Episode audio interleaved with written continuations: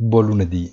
Si apre una nuova settimana che si lascia alle spalle gli ennesimi massimi di ogni tempo, raggiunti proprio in un periodo in cui la ridotta attività avrebbe suggerito un consolidamento.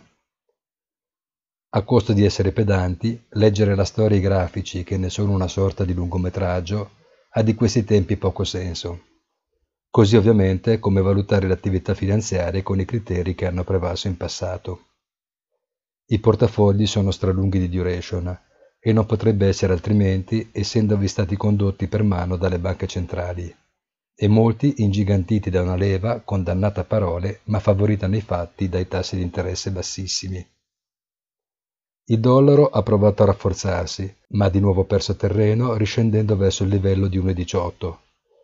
L'oro ha ripreso respiro e sono tornate in auge le cripto, nella probabile convinzione che a parte qualche minaccia di prossima regolamentazione, i tempi e il consenso per farla sono ancora distanti. Buona giornata e come sempre appuntamento sul sito easy-finance.it.